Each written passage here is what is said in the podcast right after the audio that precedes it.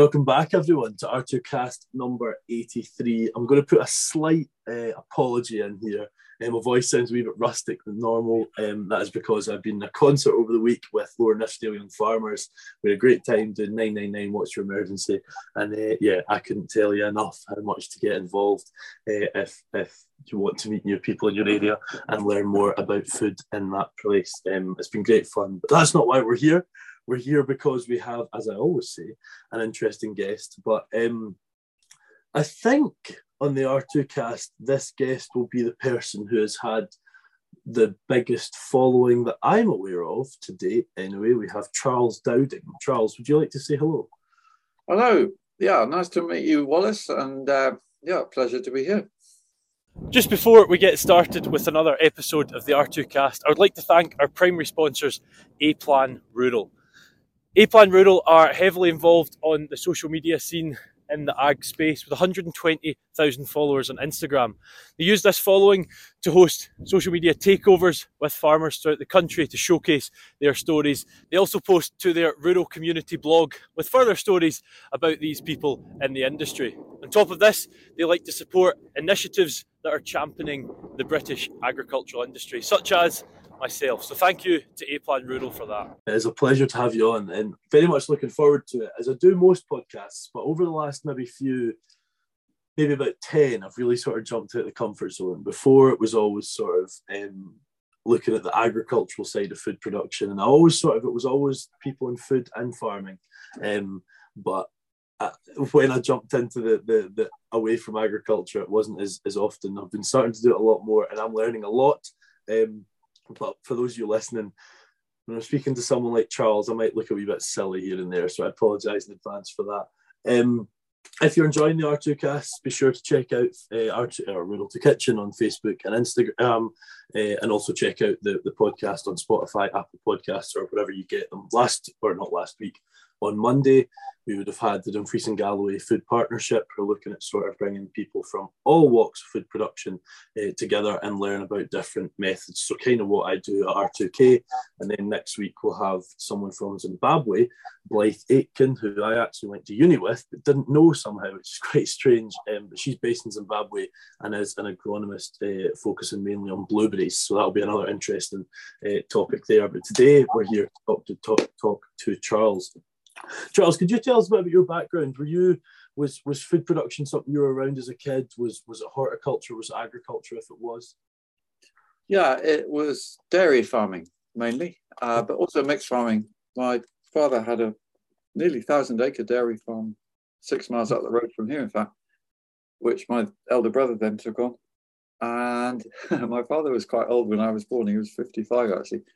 Uh, he'd met my mother, who'd been in the land army during the war, World War II. And at the time she was 18, he was 34, and he proposed to her then, I think. And she declined, said she's too young. Anyway, they, they finally got together in 1955, about four years before I was born. And so I had that background very strongly in me of growing up on a farm. But my father was pretty determined that I wouldn't be a farmer. He wanted my elder brother to do it. And so I was, I actually went to Cambridge University and I was supposed to be someone who was going to have a glittering career, you know, somewhere else. okay. But somebody kept pulling me back to the land, and and partly that was um, getting interested in nutrition through becoming a vegetarian. I read a book about animal rights, and I instantly became vegetarian. That was in 1979, when not many people were. So my father said, "Why are you eating like a rabbit?" and yeah, it was. You know, I, I kind of marked myself out already as someone a bit different, and and that's always how I've been. And because then I got interested in organic, and so I was organic market gardener from 1982, when not many people were doing it, and so that again was something a bit challenging. But I was also no dig from the beginning, but not really talking about it because in the 80s, you know, there wasn't that much interest in soil. Nothing like it is now. It's great now. I'm really loving the the interest in in like soil biology. But when I started out, the, the books were saying things like, you know, and this was scientists writing, they were saying the uh, mycorrhizal network does not relate to vegetable growing. So vegetable roots do not use mycorrhizal networks. That was stated as a scientific fact. Okay. And I wanted them to. I was discouraged.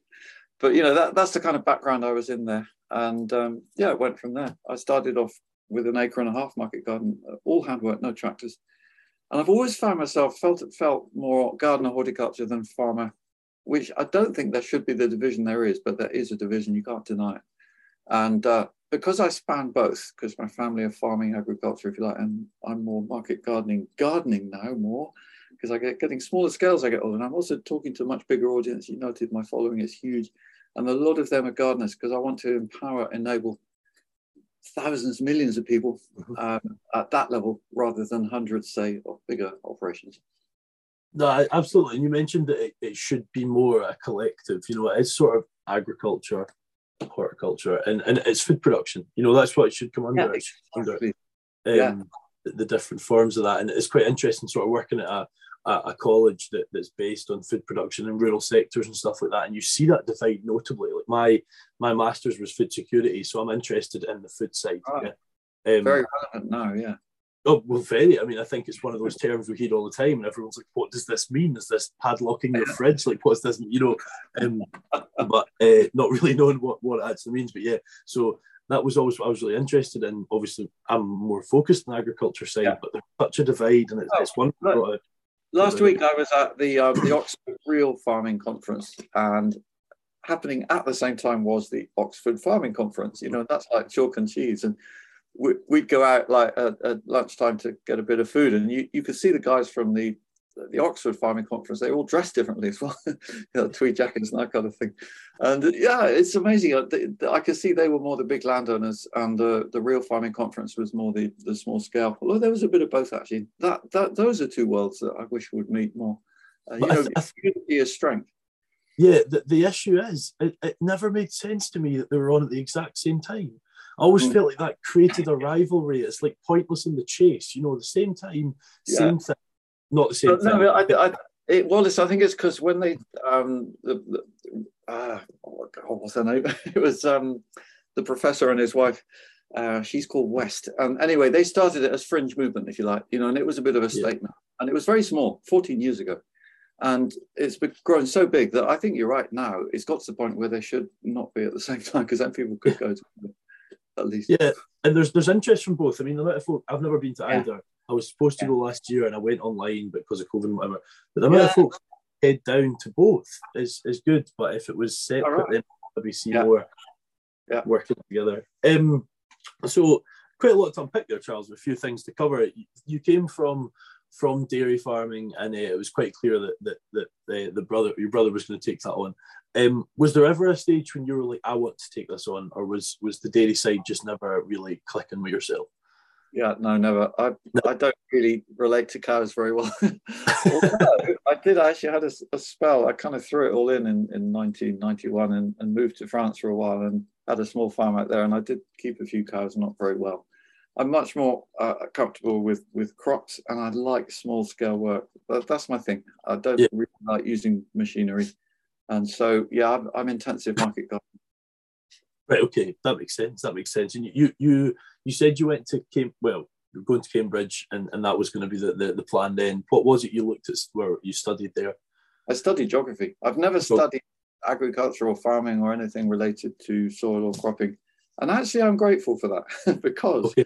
it gave me a free a freer mind. I feel, and uh, you know, I'm kind of person who questions things, and I still am. And when I started growing, for example, I'd noticed that most organic market gardeners the main thing they were growing was weeds.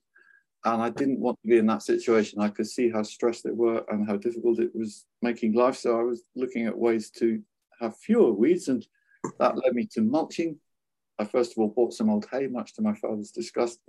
And then I was mulching with straw, which he gave me actually. Uh, you know, so I was trying a lot of things. And then uh, with no dig, I discovered that you get many fewer weeds anyway. So it's been a process of discovery as well as cropping. we'll um we'll, we'll get to no dig at a point. It's probably probably the main reason I want to talk to you. It's, it's what you think when you hear your name, um, or when you hear no dig, you think of your name. You know, there's that sort of that sort of. It, it's just the way it is. I, the, first time I'd ever heard of you was when I joined. Um, there's a group on Arran I mentioned I was from called Arran Eco Savvy, and they they're sort of looking at they've got some pioneer projects they've got small gaps where farmers have given this sort of community group some some ground um, right. And and they're they're trialing different different methods and no dig certainly one of them. And I was like no dig what's that? And I'm under I'm very much aware of of of no till. Is it the same thing? And you know right. sort of into that. So that was where I first heard of you. So shout out to Jessica Wallace for, for that but that'd be a good few years ago now. But uh, you mentioned you became vegetarian. Was it 1979 um, yeah. yeah, that that would be. You, you, mentioned it wasn't normal; it was quite rare at the time. What did, did, did, that come with challenges at the time? Obviously, you mentioned your dad saying, you know, but in general, did it come with challenges? Yeah, it, it marked me out as someone not quite in the main mix. Okay. um, you know, it, it, kind of puts you on the edge. Doing anything unusual, uh, you've got to have a bit of character to sort of not, you know, it's, it's much easier to just to be like everyone else, isn't it? You know, in, in yeah. uh, it helped me to sort of just get used to that idea a bit, and, and then being organic. At, you know, like I said, in the '80s, not many people were. I, mean, I remember in the '80s being really grateful to Prince Charles actually, because he was one of the first people of the establishment, shall we say, who mm. kind of stuck his neck out a bit and said, you know, yeah, organic makes sense actually, and and you know all the um, universities and places were saying, no, we need more food production. Um, you know, I understood why they were saying that. It was World War II was still fresh in people's minds, including my father. You know, he hated it because he he reckoned I was just losing yield and, and not using fertilizer, that kind of thing. So yeah, it's all quite different. And mention losing yield there. What, what how does organic um, production compare to non-organic? well, I mean, I would say actually potentially you get more food. The the, the problem is now with pricing that and you know the sustainable farm trust has done a lot of work on this with patrick holden for example that food is not correctly priced. So in in what i call chemically produced food there's hidden costs that are not being accounted for. And the pollution caused by say fertilizers leaching pesticides um, leaching into the water and all that kind of thing which has to be cleaned up at some point. Someone's mm-hmm. got to pay for that. That's not accounted in, in the food cost. So it looks cheap Uh, chemical food, I call it, it looks cheap, but organic food actually in real terms, in real terms, real time is cheaper. It's not a niche market at all. And it, it's been marginalized wrongly by this false accounting method and also by the language. You know, it's another really, if you think about it, it makes no sense. I, for me, it makes no sense to call uh, people who use synthetic chemicals conventional farmers, but that's the language which is accepted. And words are powerful. And conventional, if you look it up in the dictionary, means normal and natural. And I don't think it's normal and natural to spray Roundup on fields or use pyralid weed killers, for example, or even artificial fertilizers, dare I say it. Because, you know, even Rothamsted now are saying that um, artificial fertilizer nitrogen is damaging soil, micro soil life. Well, I mean, I, have I've said this exact thing in at, at work. In fairness, so it's always quite good to have that chat with students and really consider all sides, especially ag students. And you know, I was an ag student and I was against everything as as we are when we start, and then you, okay. sort of open your eyes to everything. And um, the, the, I was going to say I didn't know if you were going to mention what conventional means. It's not natural. It is, however, now normal, which is wrong. Yeah. Yeah. Like, yeah. You know, you know I've said it to Patrick as well when he was director of Soil Association in the late 80s, early 90s. I was, he shouldn't be using that word for, for, for, the other camp, so to speak. And he said, well, yeah, but if we if we call them chemical farmers, they're not going to like it, and then they won't talk to us anymore. You know, he wants to keep the dialogue open. I could see that, but I've been in this game long enough now. I'm 64 nearly. That I can see things have not really changed in my lifetime, despite everybody's great ideas. And if we don't change soon, there's going to be so much pollution you know, look at the insect calamity at the moment, uh, the disappearance of insects. I, it's much more shocking, I think, than, than is even being realized. And that, you know, that's going to be hard to reverse. So soon we, we need to take a closer look at what, what we're doing and, and call things out as they are. And, and you know, I'm not saying anybody's wrong here because that, that doesn't get you into a useful dialogue for sure. But but I think we need to be more clear about what is happening. I, I think that's true. Yeah, I'd agree with that. Um, for the listeners. We've got listeners that are 15, 16. We've got listeners that are that are over 65. Um, and, and it's quite interesting watching what they're interested in watching. Um, what is organic? Now, organic is a defined system, but what what what you've chosen organic, you've chosen to go down that route most part of 40 years now. Um, what what's the difference between that and just for the sake of this discussion, conventional farming? Ah, well, yeah, it's in a way you've got to define the word first, and and the, the, the definition for me has been too loose until recently. It's mm-hmm. it became when I was starting out the de- the definition of organic for most people meant no synthetic chemicals, which actually is a very negative way of looking at it because it's it's just piling on the, the no, a bit like no dig, but that's like there's a bit mm-hmm. more to it. Yeah. so we, um, it's much more for me. Organic is about embracing like life of the soil. When the Soil Association was founded in 1946, they talked a lot about the mycorrhizae and fungi and so on, all that kind of thing. People like Albert Howard the biome. That was in the language in the 40s. Then it got forgotten in the late 50s, 60s, 70s, even 80s. And it's only recently come back. So organic is very much about favoring soil life, I would say. And from that springs everything else that is good for the planet. It's the basis for what everything is. It's, it's what it? everything yeah. begins. Yeah. Yeah. I mean, I'm so encouraged now. I hear that a lot. People, people are realizing, and so we're in a good place there at least. It's, it's always quite funny because I mean I've, I've done this podcast with with loads of people now and and I know there's sometimes my colleagues will listen and I'm not the soil person right I'm not I understand that point but it's not the, the thing I focused on um, and uh, it's always quite interesting when we talk about well we're into soil science there. They're like well stop pretending you know what you're talking about. Okay I really have to stop this because I, I learn a lot from from, from people like yourself and, and other folks we've had on before. Um you we've mentioned no dig as we go. Mm. and, and as I said it was the reason I sort of wanted to get in touch. And it it sounds very simple. It sounds very simple. And maybe it is very simple but I'm going to guess that that's not. And especially the fact you started out doing no dig, but maybe not realizing it was a thing. Can you tell us what no dig is, Charles, from from from the ground up, everything it involves, and why it's it's something that's pretty much defined your life now? Yeah, okay. It, it is simple. You're absolutely right. It's about leaving the soil alone as much as possible. So then, like, you know, I'll say that in a video on YouTube and I'll get some question. It's always fascinating comments. I say, well, oh, this is all very well. How do you plant a tree? You know, it's like, you dig a hole, actually. you know, no is not a religion. It's not like you must not dig, you know, that kind of thing. But it, it's just, you know, being practical about it, disturbing the soil as little as possible in the recognition that soil has so much to give us, soil life in particular. So that's the other aspect is looking after soil life. And that's where the surface mulching with organic matter comes from or comes in so for vegetable growing, I find it's best to use compost. You know, I've tried a lot of undecomposed mulches like hay, straw, and so on. They tend to encourage slugs, and that's what we don't want for vegetables. So uh, what I do is I put on every year around an inch, and I'm measuring that after it's settled a bit. It's always hard using these measurements because how do you measure the depth of compost? You know, you put it on and it's all loose and fluffy. It measures more than when it's been rained on for a week. So that's my measurement after the rain. So about an inch and two and a half centimeters. And then in the on pathways, my beds are about four foot, 1.2 meters. On pathways of, of 16 centimeter, 40 inches. Is that right? No, 16 inches, 40 centimeters. I'm putting on about the same depth of well-rotted wood chip. With the aim that the soil is always covered. You know, this is what we hear a lot now with regen uh, farming. The soil is always covered.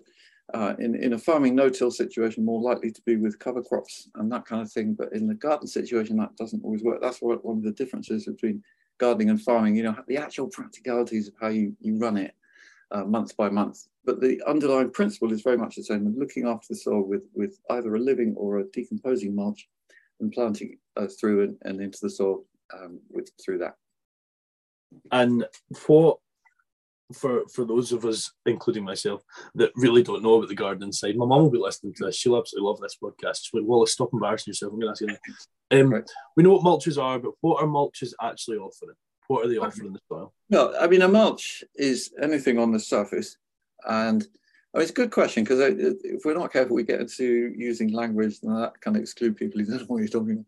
So a mulch is anything on top and it could be plastic. You know, um, that plastic is a mulch. It just happens to be a non-organic synthetic mulch. And I use it very occasionally if I've got a big weed problem, like masses of bindweed or something like that.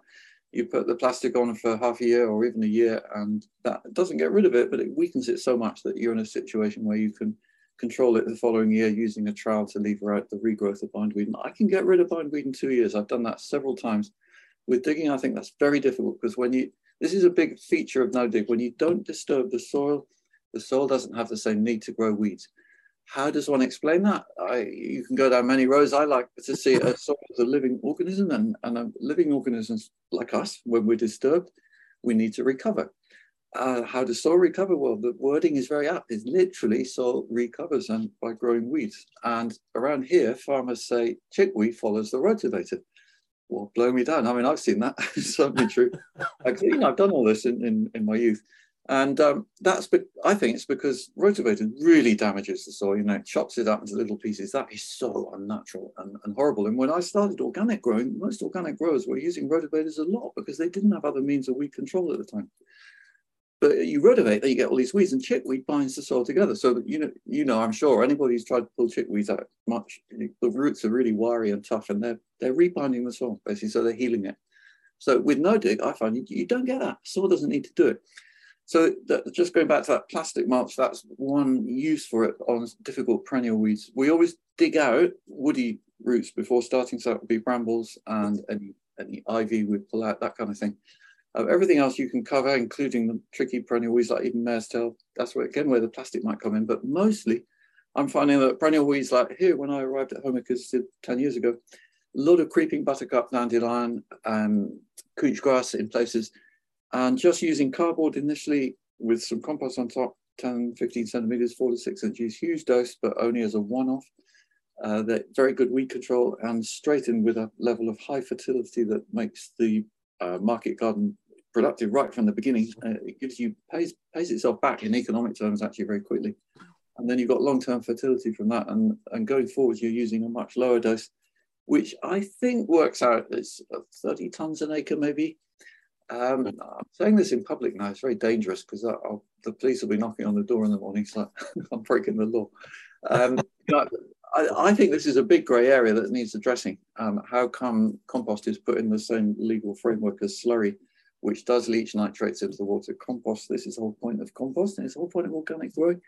You're, you're adding organic matter where the nutrients are insoluble. They're not washed out by rain, and I can prove that every year because I put my compost on in December. Often we're putting on November, December. One full-time guy helps me now. And when the compost goes on, it's washed, washed through a lot, as it has been this winter. We've had like um, 10 inches of rain in the last six weeks. And so if the nutrients were soluble in water, they wouldn't be there anymore. But every year I get fantastic crops. And not only that, I get fantastic second crops. And you look at the garden in September, October, and all the brassicas we planted in summer, like calabrese and purple sprouting, after beetroot and carrots and lettuce and spinach with no extra compost applied in the summer, all of those second crops are looking really lush and brilliant. So, you know, it's living soil, it's holding on to its nutrients, and nutrients are not synthetic and chemical. That's a big difference. They're not slurry either. So I hope someone heard that who, who can change that crazy law. I would just like to quickly interrupt the show for a minute to give you some extra information on our primary sponsors, A Plan Rural. A-Plan offer bespoke cover for farms and estates the UK over, and will give you tailored insurance for anything on the farm, from your old workhorse tractor that's been around 20 years, or a fancy new and exciting diversification. yeah, it's that's quite interesting amount of folk listening to this. There's people in the NFU that are listening. There's people in the AHDB that listen. So might be the right oh, person.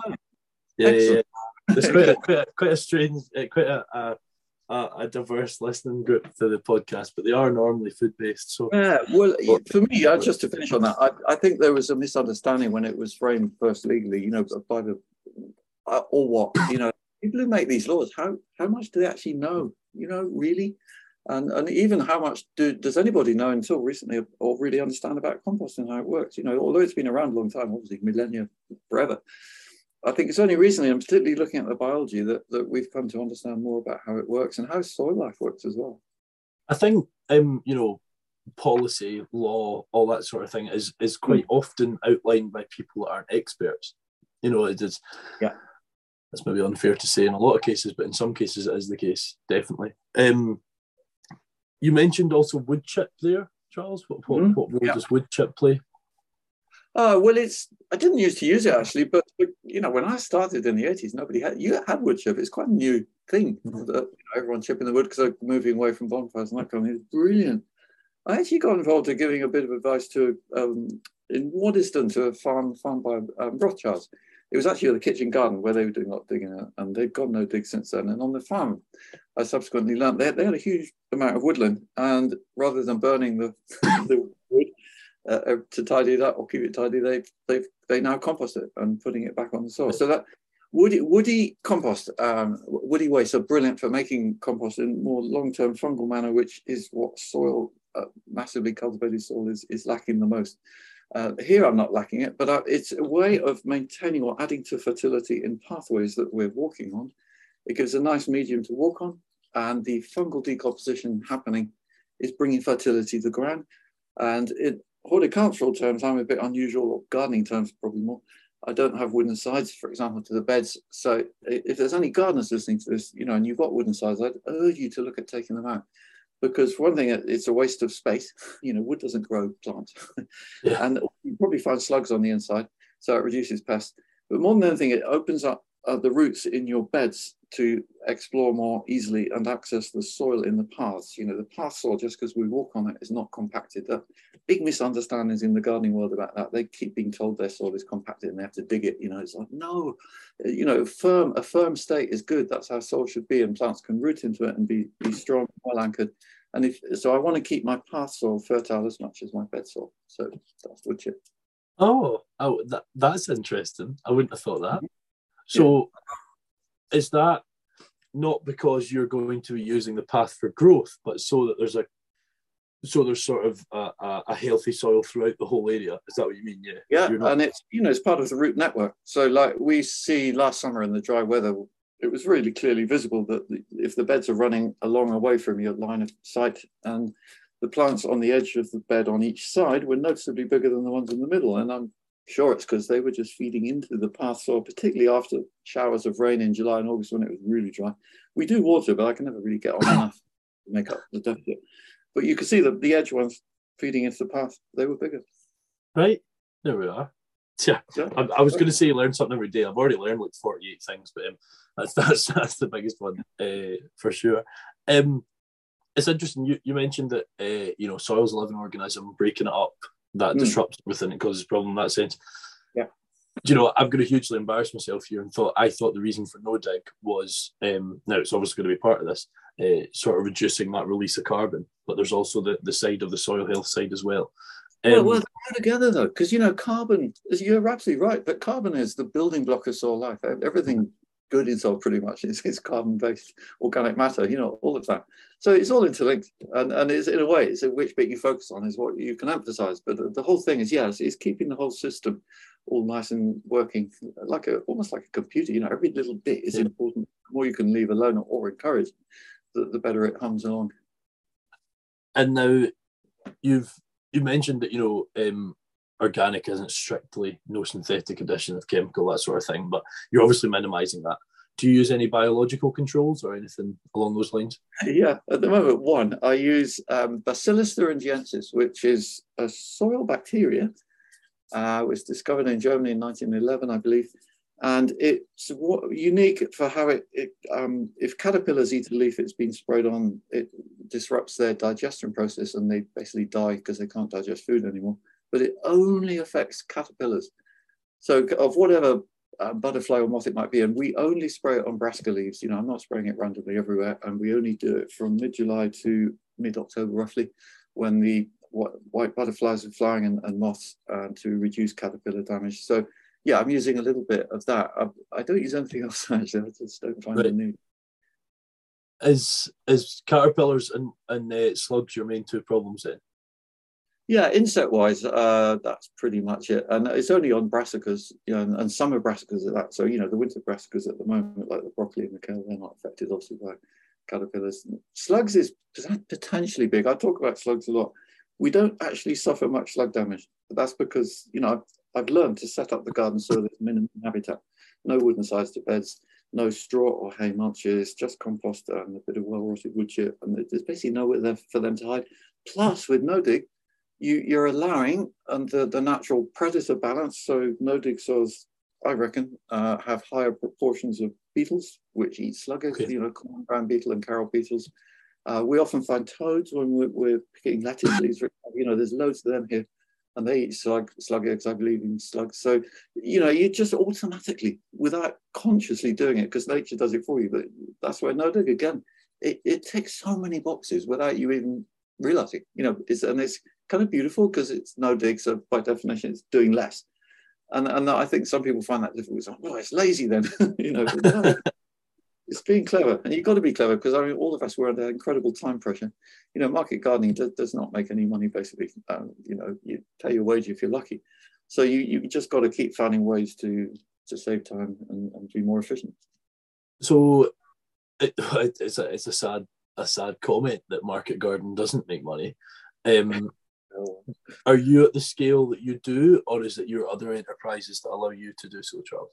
Yeah, no, I'm at the scale I don't. I mean, I, am cropping a third of an acre, uh, right. uh, but there's two, two other things to what I'm doing. Is one is I'm doing a lot of um, social media and trials work actually as well, and that time. So I'm not I'm not a pure market garden. If if what I'm doing here on a third of an acre was purely to produce crops and to make money from that, I reckon I could make a living but uh, that's not what I'm trying to do. But what, what I noticed, you know, I talked to a lot of people in the, doing a similar thing. You know, it's really hard. you know, if you inherit a property, that makes it a lot easier. But if you've got rent and a mortgage to pay and that kind of thing, wow. Oh boy. I mean, I'm, I'm paying a guy a wage. Um, you know, I pay him very full wage actually, a 40 hour week. And I'm very happy to do that. And I can do that because I've subsidized my work through income from my writing. I've written 14 books actually now on YouTube. I've got that written down. I've got I've got to ask. Right. I'll do that by night. I mean, yeah, that's a commitment in itself. Um, so what what I didn't realise you did trials. What trials are? Oh are well, that's so interesting. That's one of my favourite bits actually about what I'm doing here. So I got two beds side by side. One, I still personally myself dig it every December, and to about the depth of a spade, 20, 25 centimeters, eight, 10 inches, okay. and incorporate the compost at the bottom of each trench. And the bed next to it, which is the same width and size as 1.5 by 5 meters each bed, uh, is simply no dig with the compost, same amount of compost on top. So the two beds have the same amount of compost. That's really key. Uh, you, you, know, you're putting in the same amount of stuff, and but one is dug, the other is no dig, and then we crop exactly the same plants, plant at the same time, seeds, everything, and harvest at the same time, and record all the harvest. And I've been doing that here since uh, December 2012 so 10 years of results yeah. now. Really interesting. I've got um, over the, well, last year, for example, we, we had from the dig bed, we had the impressive figure of 91 kilos of food, and that's only 1.5 by 5 meters, 5 feet wide, 16 feet long. So that's 91 kilos. The no dig bed gave 113. And that's pretty consistent difference. Uh, over 10 years of adding up these figures, um, you can see them on my website. If, if you click under advice and, and um, there's a, a, drop down and trials is in there. Um, yeah, the, the no dig is about 10% ahead. Right. Wow. That's actually probably a bit more than 10%, isn't it? Well, certainly that figure, but maybe over the course. Yeah, yeah. Well, that's an interesting yeah. thing. The, the two biggest differences we've had were 2018 and 2022, both very dry years. I think that's when disturbed soil struggles more because of the mycorrhizal network having been broken. Mm-hmm. This is what I'm trying to work out because you know I don't know who's looking into this really. Um, I hope I'm wrong, but you know there hasn't been much work along these lines. And so if you break the mycorrhizal network, that disrupts plants' ability to find moisture. So that's again where no-till farmers are, are doing better in dry years, I would say. Um, you know, I'd be happy to hear anyone else comment on that. No, absolutely. And, and and if you are listening, um, guys, feel free to, to drop me a message. I can pass it on to Charles because don't drop me a message expecting me to have an answer because that would just be silly in general. Um, well, can they can comment. I like I put a lot of posts on Twitter, Facebook, um, YouTube, and Instagram, so you can find me there as well. And and I do actually look at pretty much all the comments myself somehow. And no, I was I was I was impressed by that because I mean I, I don't know if you remember this, but I contacted you maybe about two years ago, right at the start of this podcast, um, oh, yeah. and uh, you, you didn't quite have time, which was fine. That's not an issue in the slightest. But uh, I, I maybe commented on like four things and emailed you, and all of them you replied to. Uh, so yeah, I was quite impressed by that. Um, I'll make the effort because I feel it's worthwhile. uh, you know, communication with all of us. You know, I think we get further by talking in fact, at the Oxford Real Farming Conference, a guy, Ollie Rodker, who made a preliminary little talk introducing, he said, you know, we're all gonna, in the farming world, we need to stick together more, we need to unite more, because there's so many bodies of great people doing different things, and, and they all have different names, you know, either belong to one or the other. And, and if we could somehow find a way of unifying a bit more, would be powerful, actually. We, you know, we need the power to, because there's big power forces out there which are not healthy for farming and life. I think most of us would recognise that, and so yeah. yeah, we we need to be organised. No, I, I'd agree with you, and, I think you know we've just hit eight billion. It's going to hit. It's going to hit nine point three at least in my lifetime. Nine point five from what I always learned. Uh, yeah, and we've got to come up with more more effective ways of producing food in an efficient manner. Uh, that Yeah, and distribute it better. And distribute, you know, the whole thing of social equality, I think, is a big one because that Mhm. that's also not helping things. So, it, you know, that's where I think politicians struggle because they don't. It's not in their mandate really to stir up a revolution, shall we say? I'm not Well, saying that necessarily, but you know, it, it, every, it, the whole picture needs looking at, and not just about increasing food production. Oh, yeah, you're absolutely right. I mean, globally, the biggest issue is infrastructure, especially Hmm. in a lot of developing. I hate the word developing. I don't like that. A, a friend just sent me a link to a fantastic compost making initiative in India, uh, Shivash, I think it's called. Okay. And it's um, the guy who made the um, five hour energy drink. He's suddenly realized he's sitting on a fortune and he's he thought, how can I help the world with my money? Nice thought, a good man. and Yeah. and he, he set up a compost making initiatives. He noticed that a lot of farmers were struggling to buy the inputs they needed, like fertilizers. He's helped them to get organized on instead of burning their waste to actually make compost. And you know, with the input of a bit of money like that and, and help education, uh, it sounds like that's having a big result across a lot of Asia and subtropical climates. So these are good news stories that are happening. We don't hear about them now. And that was Shivosh, did you say? Shivash, I'm pretty sure S H I V A R S H. Yeah, check it out. Yeah, Yes. well, I'll check that out. There's there's some great things going out the world over. I mean, slightly different to that, but Mhm. I filmed with a guy. I think it was R2Kast 71, uh, Regis Umugiraneza, who's the food and food and farming policy chair for Rwanda. I don't know how I managed to get in touch with him. Very cool. Um, but he's got a company called the Carl Group, and they've they've basically in Rwanda, sweet potato is readily available, but it's looked down on as sort of beneath people. And uh, they've found this way to create this affordable uh, sweet potato biscuit that is basically affordable to the masses for breakfast and getting that nutrition into everyone. Um, and these like these initiatives, there's so many out there that we never hear of, and it's Yeah, so cool to hear them. So I mean, there's another brilliant one in Mal- Mal- Malawi called Tiyeni, and they're, they're helping farmers. They've got a big problem of panning, soil being panned out there from too much um, Mhm. cultivation of the wrong kind. And they do the one one big dig to break up the pan, and then they make these deep beds and don't disturb the soil anymore. So that's how I know about it. It's kind of no dig, Right. and it's been really successful. It does use fertilizer though, because they haven't yet worked out how to get enough organic matter back. So you know, there's lots to learn still, but it's really I, I love it when I hear about you know successful initiatives like Mhm. that. Is is there any place in your form of no dig for inorganic fertilizers? Eh, sorry, for organic fertilizers. Well, what does that mean? Well, okay, fair, good question. Good question. Let's let's, for the sake of the discussion, talk on uh, animal waste, so slurries, manures, that sort of thing. Oh, okay, that's interesting. You class them as a yeah. This word fertilizer. It's it's a difficult word because it rather like composting and like manure. All these words, you know, you've got to define them probably before Yeah. talking about them. I would class fertilizer in my in my world. I see it as something as a plant food you give to specific plants that you estimate need feeding more. Okay, And for yeah, me, that, that that way of thinking is not in my lexicon. And, and that's a subtle difference to saying that organic fertilizers, if you like, are bad.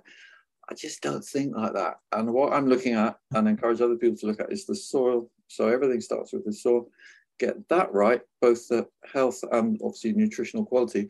But then you've got, you know, people like uh, Dr. Elaine Ingham of the Soil Food Web in, in the USA, who you know, she she's a microbiologist, soil scientist. Started small, but she's becoming well known now because she's she. I was at a conference with her, and she said this amazing statement. She said, "No soil in the world does not have enough nutrients. In other words, every soil has enough nutrients already. Uh, what is lacking is the biology for plants to access them. You know, that's that's a statement that revolutionizes how you think." Because then you're not thinking, oh, I need to get all the fertilizers and nutrients. You know, I need to work out how to get my soil more alive. Now, I'm not saying that. I'm not saying I agree with her 100%. you know, there's probably yeah. a few percent of soils where that's not the case. But it's just that way of thinking. Uh, and so looking at getting the biology right. Do you know, it's, it's funnily enough, I do actually know who Elaine Ingham is, and I honestly think she said one of the funniest statements I've ever seen. Oh, She, she'll be, I don't know what age Elaine is, but she's she's older than myself. Let's just say that, right? Uh, and uh, she was very much matter of fact when I watched her on a, a soil food web webinar last year, and uh, she said, um, oh, let me get this right. We need to know the truth that soil is the future of regenerative food production. Very much like if a duck quacks, it's a duck. I, I, thought that was brilliant, but in the accent, if it oh, quacks, that's it's profound. Hang on, what the hell was she meaning? I don't know if it was just a matter of fact statement, like if a duck quacks, yeah. it's a duck. If something's regenerative, you've got to look at soil health. Was how I picked it up. Yeah. Um, it's kind of like saying that it needs to be. It's an obvious truth. Maybe yeah, that's exactly what she was saying. That's exactly what she's saying. Yeah. And um, but she, she's nearly 70 actually. You know, I have met her and, and she's a very down to earth, straightforward woman, basically. But she's on a mission, there's no doubt about it. And, and actually being really effective. She's got a good team now around her. And and her message of what you're saying, let's hope there's more cracking. Yeah, well, that's it. That's it. I, I, I mean, that stuck with me. And funnily enough, Elaine Ingham's been in my head, and so Food I was going to mention it at some point. It's quite nice you mentioned it. Um, maybe the only the only person I could have actually name dropped, but you stole it from me. But I'll take that. um, so you've, you've written, well, actually, before we get on to books, one more question uh, before that, Charles. You obviously got trials um, on your allotment, but uh, how many crops are you growing? There's trials, well, about 30, probably about 30 different kinds of vegetables. I'm concentrating though for selling on salad, any plant that will make salad leaves. So I grow quite a few lettuce, endive, chicory, mustard, salad rocket, uh, Mizuna, uh, Claytonia, winter purslane, chervil, landcress, some slightly more wacky ones. Yeah. And aiming to have a range of salad leaves for sale all year round. And actually, even now it's mid-January while we're talking, uh, we've sold quite a bit actually in the last couple of weeks, and that's from plants which withstood the frost. We had minus nine centigrade here yeah, last December. Um, we managed to get fleece covers over the plants in the polytunnels and greenhouse and keep them in good health, not only mm. alive, actually in good health, because it's where they've got to be. And then when it warmed up uh, before Christmas and since, it, um, you know, we, have had decent production. So yeah. that for me is a big part of what I'm doing commercially. Uh, the the other thing I'm doing, I'll, I'll, just mention one more trial I'm doing actually, which is a no yeah, yeah. trial, and that's looking at growing um, potatoes, broad beans, cabbage, and leeks uh, in the same ground every year so without rotating, basically. Right. Mini rotation. I do potatoes and leeks in the same year, but every year that piece of ground grows second early potatoes, harvested mid July, followed by leeks. And the neighboring bed every year grows broad beans, so November, harvested June, transplanted then with cabbage. And that's eight years now. We've just finished doing that. Oh, no, nine. Sorry, nine years. Um, and and the, the crops this year have been as good with one exception. And potatoes, particularly outstanding, actually, was the best year ever for potatoes. Right. I started saving my own seed. So I'm just challenging things, you know, and questioning. And what I think is with no dig that you, you're getting a healthier soil and, and, you know, the rule, if you like, of that you have to rotate uh, is less important. I'm not saying rotation is a bad thing. There's there's nearly always a place for rotation, and it depends what you're growing, where you are, how you're cropping your soil. But it's not as axiomatic as it's made out to be. Well, it's it's funny you say that because I mean, like the thing that jumps out is cabbage was one of the four, wasn't it? Yeah, cabbage, broad yeah. bean, potato, and what was the yeah. fourth? Sorry, leeks. Leeks. Um, you know, brassica, have a major one, a, a, a rotation-based disease. But well, if you don't rotate, clubroot becomes a major issue. Is the one that jumps out. Um, yeah, but why? Why does it jump out? Well, that, that that's exactly what my question was going to be. Um, yeah. Everybody does that. Clubroot. Well, haven't you got any clubroot? Why should I have clubroot? Who said that it's going to happen? What I, I, guess my question would be why don't you? Because it's quite a commonly accepted thing that that's going to happen. No, I'm genuinely interested. That's not me saying, you know, that's yeah, genuine. okay. Now look, this is really interesting because yeah. how you phrase the question is an indication of how we're thinking. Yeah. And okay, I'm going to take this a bit laterally now because it, but it helps to explain where I'm coming from. At least is the how do we understand disease? you know, uh, you know there's two theories of, of disease? What, you know, define disease. Tell me what it is. And Louis Pasteur won the argument back in the 1900s, and his theory, the germ theory, is the one that currently holds sway. And that is centered around us and all organisms as defined entities which need protection that we're sterile or pure, defined by our level of what we are, and we need protection from viruses, bacteria, uh, everything, and that's called germs.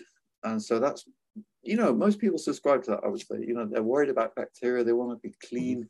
they'll use bacterial cleaners and, and so on and so forth, and then they worry about viruses. You know, I better not go there. That's all.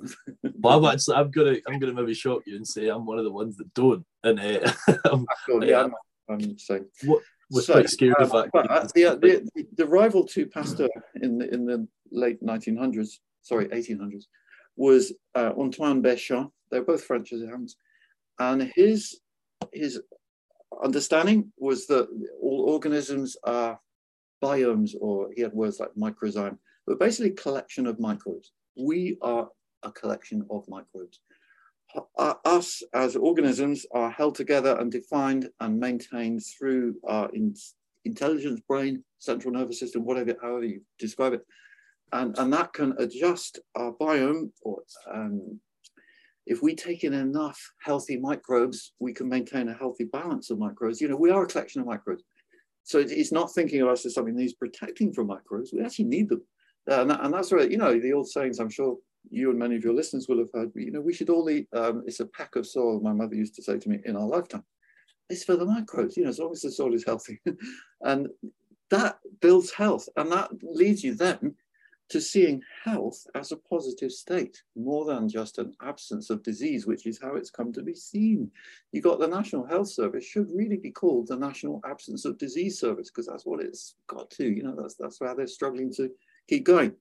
But if it could be more positive, strong, positive health, and Eve Balfour, who founded the Soil Association, said, "Health is as infectious as disease." Yeah, well, what a powerful statement. And, and if we start thinking, any of us along those lines, it is empowering. That's literally, and that's where we need to be because it gives you the power, it gives me, it gives you the power over your own health much more than Pasteur's outlook of defending yourself against, you know, the potential problem that you can't see. I like that a lot, actually. I really like that. I, I, mean, like, I've, I've someone who, who doesn't like going to the doctors, doesn't like taking pills here and there because I feel like that's what we're accepted as how we should do it. Yeah, yeah. Um, that's so health is a state. It shouldn't be the absence of disease. Is that yeah. right? And we yeah. can maintain it. You know, it links to agriculture. This comes back to what you're about. You know, mm. your whole mission in life, and and, and getting healthy food into people, and and that's farming. That's what we want to be doing. That's what I want to be doing. And I'm, yeah. I'm delighted if I see people, for example, I wash my salad leaves before selling them in, in a butt of rainwater. As far as I'm aware, that's legal. basically, and then as long as you put on the label uh, rinse before use, uh, that classifies it as a food that is not um, with health and hygiene, you know, people. Mm-hmm. It's just a vegetable, basically. So like a, selling a carrot or beetroot, but it's bagged, and and people, I think, from what I've seen, quite often tip it out on the plate and eat it like it is. Uh, there's microbes in there, you know, good ones. And yes. a lot of my, my, shops and restaurants who I supply, they say, God, your leaves have got amazing storage life. And I think it's because they're alive. You know, they are living. Yeah. And that's another nice way of looking at it, you know. And and, and um, but there was a nutritionist about 80 years ago, and he said, um, eat only foods that, that rot and decay, but eat them before they do. Okay, yes. good maxim. in other words, yeah. don't eat processed food. If you've got food in your cupboard, like a Kit Kat, could be a year old and still looks and tastes the same, mm, that's maybe not a good one. And, and out of interest, I mean, this is quite a, quite a, maybe a deep question here. Do you purely live by that, or do you still eat, you know, still eat processed foods here and there, or you know? Yeah, I eat very little processed food. I actually right. avoid them because I'm very well aware that's really unhealthy, yeah. and um, yeah, I'd like to think that's how I maintain a good state of health. I'm actually type one diabetic, and I've had that since 1990. I got it when I was about 30, so I have to inject insulin. I'm not free of the, the pharmaceutical yeah. industry. You know, I, I, acknowledge them for that. Thank you very much. Um, without insulin, I'd, be a goner. Uh, Shit, for sure. Yeah, A lot of ways of, of healing it. Is, so far, I don't think anyone's done it. I'm not giving up hope. But you know that, that aside, um, I, am feeling in very good health for my age, and that, and a lot of other people have said to me similar things. And you know, again, if you think of health, our whole body, our brain is part of our body. So when you eat really healthy food, microbe-rich food, you're enriching your brain, and that links to the gut. You know, it's wonderful all this information coming out now about the gut. The gut is one quarter of the brain. The gut biome is the same as the soil biome. You know, they they work in almost exactly the same microbes if you've got healthy soil. So that comes back again to eating a bit of soil. Don't worry about washing carrots, and leave a bit of soil, and that kind of thing. It's it's all really beautiful knowledge because it's kind of common sense and and it, it, frees you up and, and, and, it empowers you and makes you more healthy and it gets the brain working because the brain's part of the body and once your brain gets going more you know, you can have great conversations like this, start questioning things. Well, I, I, I, sometimes wonder when I speak to people like yourself, Charles, if it is a conversation or if it's me just guiding someone that knows much more. And I'm like, yes, that makes sense. Oh, yeah. but at least I'm learning, I'm learning, I'm learning. Um, Yeah. So you mentioned books, uh, Charles, and for those of you watching on YouTube, which is very much not a massive market of mine at all, uh, it's much more the, the non-video views. Uh, you will see when Charles goes side to side, there is a YouTube silver plaque there, um, which is uh, for those people that have 100,000 subscribers on YouTube. So there's there's been a lot of things you've been involved in media-wise, whether that's books, TV, social media. Over social media, you have over a million followers over the three you mentioned. I'm sure pretty pretty bloody near if you're if you're not. Um, when did all that start? How did that start? Uh, I think it was Twitter I was on first, and that would have been about 2009. Right. Uh, um, yeah, I, I just saw it as a way. The lady I was with at the time, Stephanie Hafferty, she was pretty keen on on um, getting into that as well. She pointed me towards Facebook, and, and I saw that yeah, there's an opening. So, you know, I just went for it. And one of the reasons was that I was struggling to get my my message. I, I felt I had a really valid message. No dig you know, I've been doing it already for 30 years and, and it was giving fantastic results with big savings of time. You know, what not to like? Why wasn't the world embracing it more? And I really feel that even more strongly now with my Dig No Dig trial beds side by side and you, you're getting 10% more food every year for the same amount of compost. You know, no dig actually Mhm. needs less compost, contrary to what you often might hear. This, and I'm not using any fertilizer or anything. And I think it's, you know, in, in established media, mainstream media, there's a lot of vested interest that actually I'm saying quite a lot of controversial things this evening. Hope this won't get me in trouble. but you know, that the, the, there's a, a, a sort of status quo that doesn't want too much new knowledge coming out because you know it disempowers people who've got strong positions already holding the reins. However you see it, balance of power and, and or, you know editors and. Um, so social media is brilliant because you can just go straight out to people and, and talk to them and show great results and you don't have to get permission of, of an editor for a article or a magazine program, whatever it might be. I mean, YouTube, likewise, you know, obviously I'm totally free in what videos I put up there. And, and I love it because I can be creative without anybody sort of interfering with that. and it's it's um I, I have a, I, don't- I haven't told you this Charles but I've got a, a very deep interest in social media to the point I've already drafted up a proposal for a PhD um Oh, based on on on food production and social media sort of the impact of social media influencers on food production in the UK that sounds a really interesting topic. I think it's enormous, actually. yeah it's huge it's huge Yeah, Yeah. and, and you know what what I love about it is you're so international by default.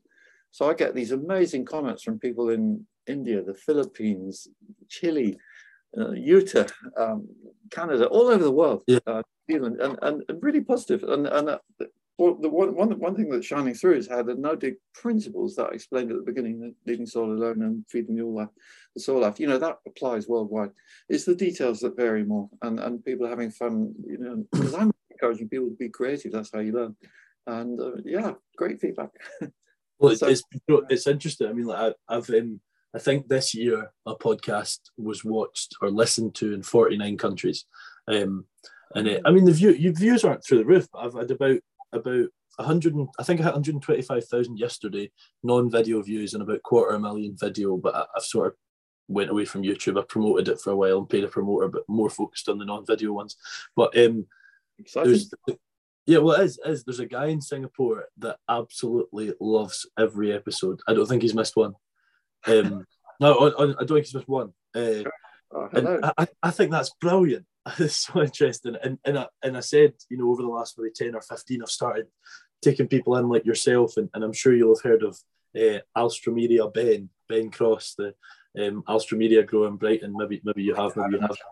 Uh, w- w- of bringing him on, I mean, something that I have no idea about, you know, and, and Okay, sort of taking things- and with that, I'm trying to get someone who's based in every country on the planet is the goal, uh, which basically gives me a long term goal. It means I'm not stopping the podcast next week, you know. That's, that's uh, so that's that's the long term thing.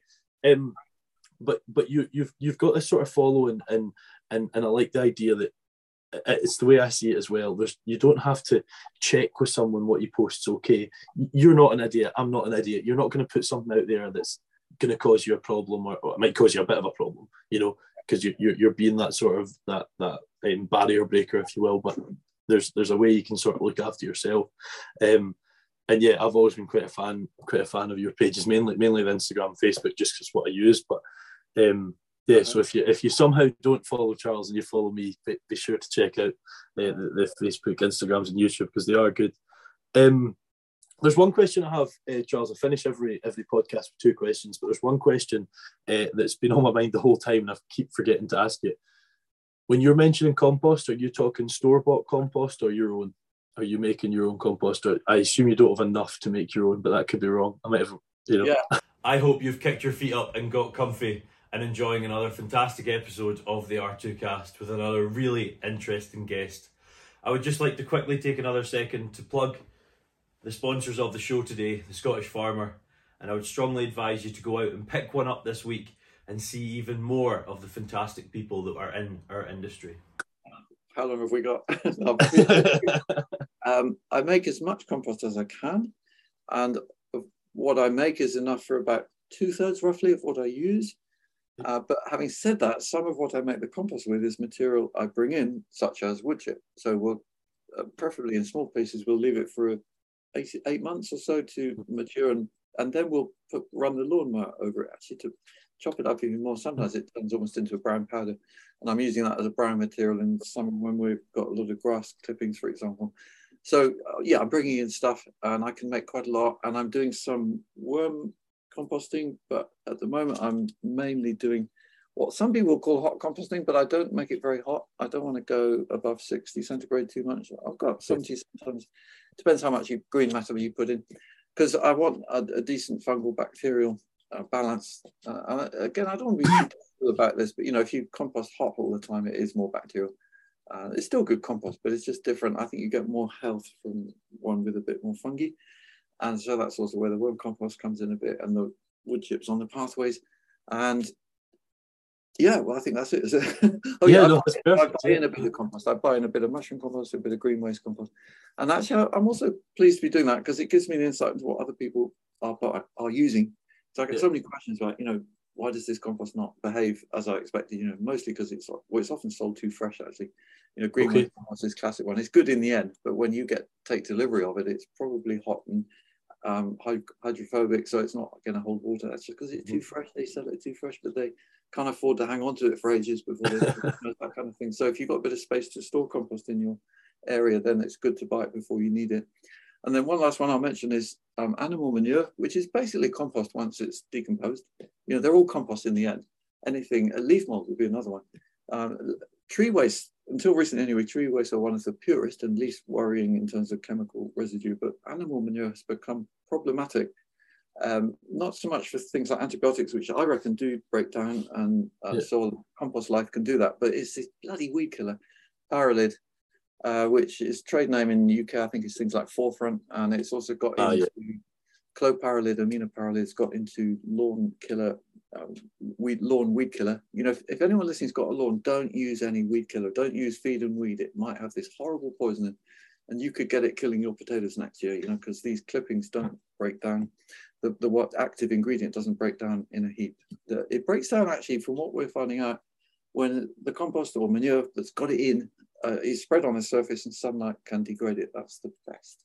And also microbes, soil microbes break it down. So don't rotate it in because that kills the microbes. Just leave it on top and they'll do the work for us. So that's the one caveat. It's such a pity because otherwise animal manure is great. Yeah. Well, that's that was kind of why I asked the question earlier. That makes sense now. It makes much more sense. And there's one one more thing I actually forgot to ask as well that I had considered throughout. Um, you, you mentioned the insect calamity earlier on was I think the term you said. Uh, um, tell us what you mean by that. I've got a feeling I know what you're talking about. Let's hear. I wish I knew more. I don't. Any listener interested, check out the work of Professor David Goulson at Sussex University, and he's written books about it. I don't, he'd be a good person for you to interview, I reckon. Uh, he's a great guy, and I wanted to listen to his talk at the Oxford conference, and unfortunately, I was involved in the talk myself at the same time, so I couldn't get across there. But I think it's online. I need to have a look. Um, I was doing a talk actually as part of a panel with Vandana Shiva and Poppy culture. and we were talking about how to get online learning out to people and make, make it more accessible, free mm-hmm. online learning. We'd all contributed videos for free to this new platform called Earth with a D on the end, and that or Earth Initiative, Initiative Earth. Uh, there's a lot of really good things like this going out. But yeah, the just going back to the insect calamity. I mean, uh, I don't know how bad it is, but I think it is. It's worrying me. I, I I'm not the kind of person who worries too much because otherwise you just spend your life worrying and not doing. but on the other hand, if we get to a point of not many insects, that's not good. Um, just what you're saying about sort of sharing sharing knowledge there and, and trying mm. to get that out. Have you heard of Skill Seeder? I don't know if that's one that's came up yourself. Oh, that's interesting. I like that phrase. What what is it? it skill Seeder. Uh-huh. Um, there, there's it's basically uh, an app. Free is probably not the case, but it's, it's not expensive. Let's say you want to learn about. Let's just use No Dig for example. Um, if you can prove to the app that you're well knowledged in it, well versed in it, you can sort of put seminars on and so on, and and and people can access that. And I think you, as the expert, let's say whatever the word is, I don't really like the word expert, but I think if we're talking about no dig, there's not really many folk better than yourself. Um, uh, you can you can choose a fee, but I think a lot of people just share the sort of content they have. But uh, nice. well, thank you for that. I'll have a look. I've not used Skill Seeder before, but I have I have been asked to sort of put PowerPoints on and stuff like that. And just because of my contract, it's not something yeah. I can do. You know, it's, it's a thing that, hmm. that's out there. Um, no, listen, Charles, it's been a great chat. I, I, genuinely, when I bring folk on like yourself, I've mentioned it. I'm like, gee, I hope I do this. I hope I do this sort of um, do it justice. Uh, but I think you've done yourself justice. Some fantastic information in there. Um, I know for a fact my mum will still be listening in because she is an avid gardener. Uh, loves loves gardening and and as yeah, is a very good gardener. So I hate that I'm saying that, but um, I'm sure she'll have taken some tips away as well. Uh, and and there will be other folk listening doing the exact same. But there's two questions I, I finish every podcast with. Mm. Um, the first one's where do you see yourself in five years, and the second one is if you had any tips for folk getting into and let's do market gardening or no dig, uh, what would they be? Uh, okay, so in five years, ah, I don't know. I, I am an organic grower, so I'll I'll go with the flow and see what mixtures come up. But I I would like to have an even bigger audience. Actually, I feel that I, I can help a lot of people, and I think there's huge challenges ahead. And uh, you know, I reckon what I can, the information I can give is, is very appropriate for the times we're coming into. Um, so yeah, I'm hoping that I'll be really up there and we're very well known. And then what was your second question? I didn't quite understand it. If, if you had tips for folk coming into, so normally it's if you had tips for folk coming into farming, what would you be? Um, but if the, if you had tips for folk coming into or, or getting involved in, in no dig, what would they be? So uh, advice for getting into what you were doing, I guess. Okay, gosh, um, that's that's quite challenging actually, because especially in the UK, I think finding land, you know, that that's not easy, is it? Um, so I'll assume that you've got a bit of land. um, uh, oh, crikey. Two things. Uh, well, have a second string to your bow. You know what I was saying about the. I'm, I'm talking about small scale horticulture here. It's, it's very difficult to to be profitable enough that you're going to make enough money that you'll still be doing it in 10 years. You know, I know a lot of people who manage for a few years, but in the end, it's a bit of a grind down because if you're not clearing much profit, uh, you know, where's your future? Yeah. And so if, if you have, if you do it maybe in a smaller way, but have another income on the side, uh, that, that's the sort of way I'd, I'd, recommend anyone looking at it at the moment. Um, sorry, it's, it's not positive. No, it's, it's always the big challenge. I mean, uh, whether it's whether it's large scale farming, small, right. you know, large scale agriculture, small scale yeah. horticulture, the biggest challenge is getting that ground, and it, it's it's yeah. about as hard as it's ever been at the minute, and that's not even owning, that's renting as well. Yeah, um, I, I think community farming of some kind could be the way, and um, you know, so getting more people involved and and sharing skills. You know, that what you were just talking about. Yeah. And um, like you know, I worked with an amazing woman actually called Kate Forrester, who's uh, worked here for a couple of years. She was a chef in London and got disillusioned with that, and and realised now that actually the core is healthy food, where it all comes from. And she um, she's got into it, but she's very good. She's she's renting four acres near Ringwood, and she's excellent at getting more people involved in helping her. and and it's giving people who wanted to do a bit of outside work, you know, old ladies even dare say, you know, I don't mean that in a derogatory way, you know, come on, for an hour or two, that sort of thing. And it, that's making them happy and it's helping her. So yeah, if you can find that community. No, but and there's a lot there's a lot of brilliant community uh, sort of gardens out there, and and I Mm. think sometimes Yeah. there's maybe the the the opinion that not everyone's in them and they're, they're sort of just there for a short period. But there's some brilliant ones out there where folk are committed. and I- Absolutely, and I'll just mention that we, I, I write a weekly newsletter. It's a paid. You pay five pound a month. it's very good value to get a, a- a newsletter every week of advice what to do this week in your in your garden or market garden. And for community gardens, we do it free. So if, if there's any of you listening, you can see on my website how to apply. Excellent. Well, thank you for that. Well, there's there's two there's two I'll be aware of. I, the Arran Pioneer Project and the KPT Community Trust will be the two that I assume Oh, will be that I've been involved in in the past. Right. Um, but no, brilliant, really good. Um, And Wallace, I've just brought out a book for children. I must just mention that. Is that aimed at me? Is that why you're saying that? yeah, it's coming out this week, 19th January, uh, official date.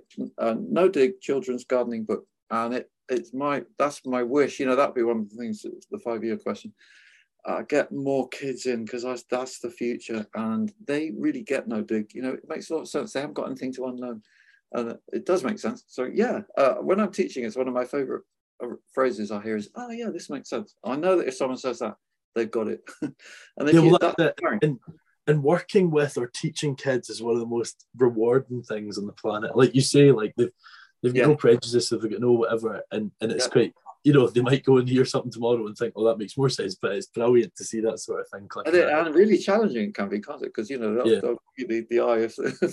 and I, I was actually uh, took a little class of fourteen year olds uh, back in October on the Isle of Wight, and that that was one of my more, more difficult teaching missions. they were really uninteresting, uninterested most of the time, but the teachers when they went back to the class, it was quite a positive message. Yeah. You know, I think fourteen year olds, bless you if you're listening, you know, but they're very good at appearing uninterested, even if they are. Trust me, as a lecturer, I'm well aware, and I'm teaching. Oh, okay. I'm teaching into high school here as, as through work as well. So no, I know what you're talking about. You've got you've got to sort of go out of the box sometimes to make it fun.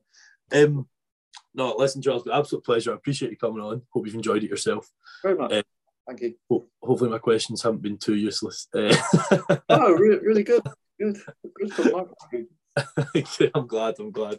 For those of you listening, guys, we talked about teaching kids there. Uh, if you want to t- check out R2Kast 70, R2Kast 74, and R2Kast 76, which has actually went out about 10 minutes ago at the point of recording, um, that's with Countryside Learning Scotland, Luke Ablett, and RHET Ayrshire Um, the, the first and the third are two charities aimed at sort of getting rural education into schools and, and sort of vice versa, schools out to rural sector. Um, very much based in farming, uh, Countryside Learning in Scotland, very much based in the every rural sector, whether that's estate management, whether that's farming, whether that's horticulture, they, they're sort of involved. Um, and then Luke Ablett is a, is a farmer himself that, that looks at doing the same thing just himself. Uh, so those, those are some three examples there. We'll see you next week for uh, Blythe Aitken, who's based in Zimbabwe, from Zimbabwe, uh, but has ties to Scotland and is, as I said earlier, um, a blueberry agronomist. So again, a nice chat for me to not understand the thing. Um, and then I think the, the podcast after that is going to be uh, Impossible Brew, which is a, a beer making company that's non-alcoholic, um, but still, this is what I don't get. I haven't filmed this yet. Uh, you still get the the benefits of beer from it. That's what that's what the, the the the website says. So I'm looking forward to seeing what that means. I'm looking forward to what the benefits are. Uh, and uh, yeah, but we'll see you then. Hope you enjoyed another episode, and we'll see you for R2Kast 84. I hope you've enjoyed another excellent episode of the R2 cast. I just want to take this moment to quickly thank our primary sponsors once more, A Plan Rural. If you follow A Plan on social media, you'll see the work they're doing to really promote British farming and back our industry. It's been a pleasure working alongside A Plan Rural so far, and long may it continue. The values of A Plan Rural runs perfectly in line with the whole mantra of Rural to Kitchen, and I'm glad to have them on board. Check them out on Instagram at A Plan Rural and on Facebook at A Plan Rural Insurance. See you for the next podcast.